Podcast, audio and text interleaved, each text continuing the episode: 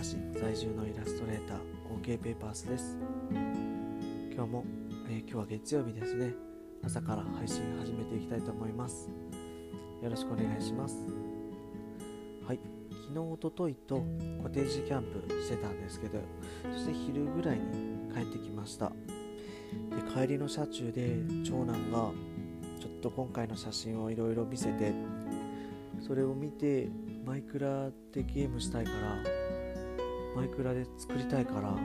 帰ったらゲームやるねって言ってまして。そもそもマイクラっていうのが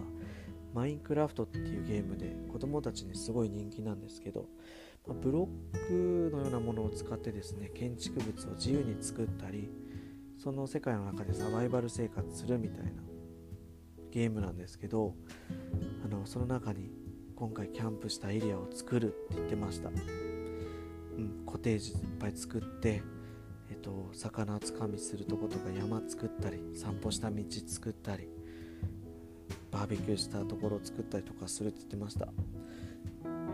アイディアも欲しいからいろいろ協力してねって昨日言われたんでちょっとそこ手伝っていきたいと思います。昨日はとりあえず山をダイナマイトで爆破してアスファルト引いたり草引いたりして地ならししてましたね。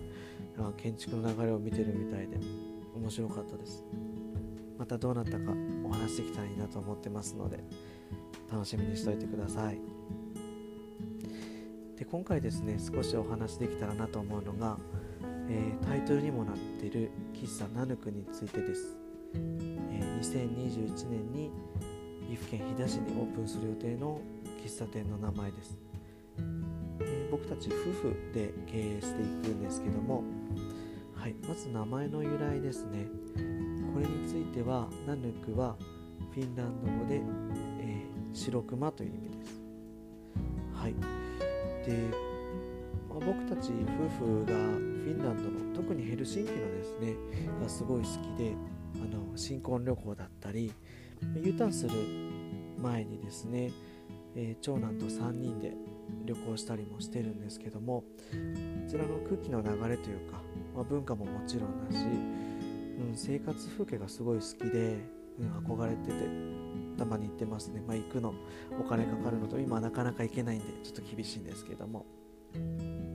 そうであの長男が生まれた時に、うん、白熊みたいに白かったんですね。なんかキャラクターも白熊っぽいっていう風に言っててそこからつけてます。で彼のキャラクターも今はずっと白熊ですね。何にしても、うん、以前なんか白熊っつったら俺でしょみたいなこと言ってて彼もすごい認知してるみたいですねそこは。はい。で、えっと、僕たちがですね5年前に名古屋市から U ターンしてきたんですけどその当時ですねやろうと思ったコンセプトっていうのが、まあ、家族で、えー、食べに行けるご飯屋さん。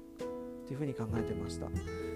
当時はですね飛騨近郊には家族で遊びに行ってまああまり子供のことも気にせずあのー、楽しめるご飯屋さんってそんななかったように記憶してます。今はですねそういうお店も増えてきてるかなってイメージあるんですけども、うん、ちょっとあの賑やかだと他のお客さんの目が気になっちゃってとかってことで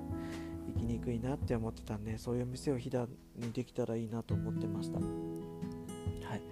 でもそれからですねいろいろあのオープンするぞと思って取り組んででできなかったりとかっていうのを何回か繰り返してるんですけども、まあ、その度にですねあの本当どんどんやりたかったことが明確になってきたりとか、まあ、変わってくる部分も結構あったり。そう。であの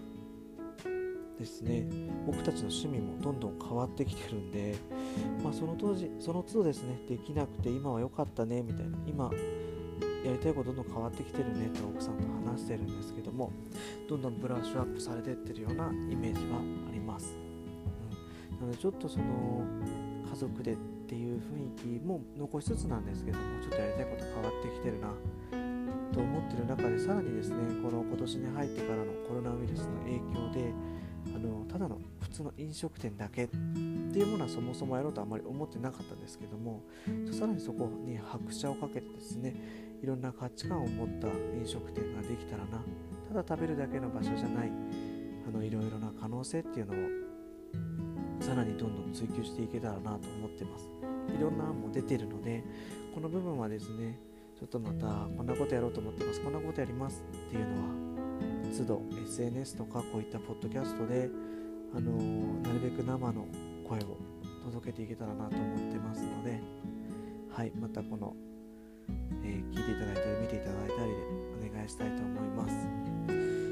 そうですね。でさらにそこに携わってくれる人たちっていうのが結構飛騨に帰ってきてから仲良くなった人たちとかが多かったりして、うん、あのそこもすごい心強いですね。何も知らなくてすぐ工務店さんに駆け込んで最初はここでお願いしますみたいな感じだったんですけど、うん、そうじゃなくて今はちょっと僕たちのことを知ってくれてる人が提案とかもしつつですね。であの性格もしてたりしてくれてるんでそこをうまく考えた上で提案とかもしてくれる人が多いんで、うん、すごい心強いです。そういった人たちのこともやっぱりどんどんあのお伝えしていけたらっていうふうにも考えてますので、うん、また頑張っていきたいと思いますね、うん、コロナウイルスの影響で補助金とかもいろいろとすごいです。これがかなり僕たち背中を押してもらってます。うん、できなかったなって思うことがいろいろ調べてたら当てはまる、まあ、パズルにピタッとはまるような補助金制度とかあったりしてそこにあの標準絞ってやっていくといろいろ明確に、まあ、現あの現実性を持ってきてるっていう部分たくさんあります。やっぱり調べたり情報を集めたりっていうのは今後の生活の中結構メインになってきそうですね。はい。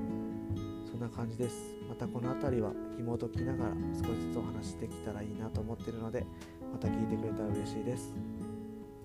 はいじゃあ今日はこの辺りで終わりにしたいと思います。ありがとうございました。終わりです。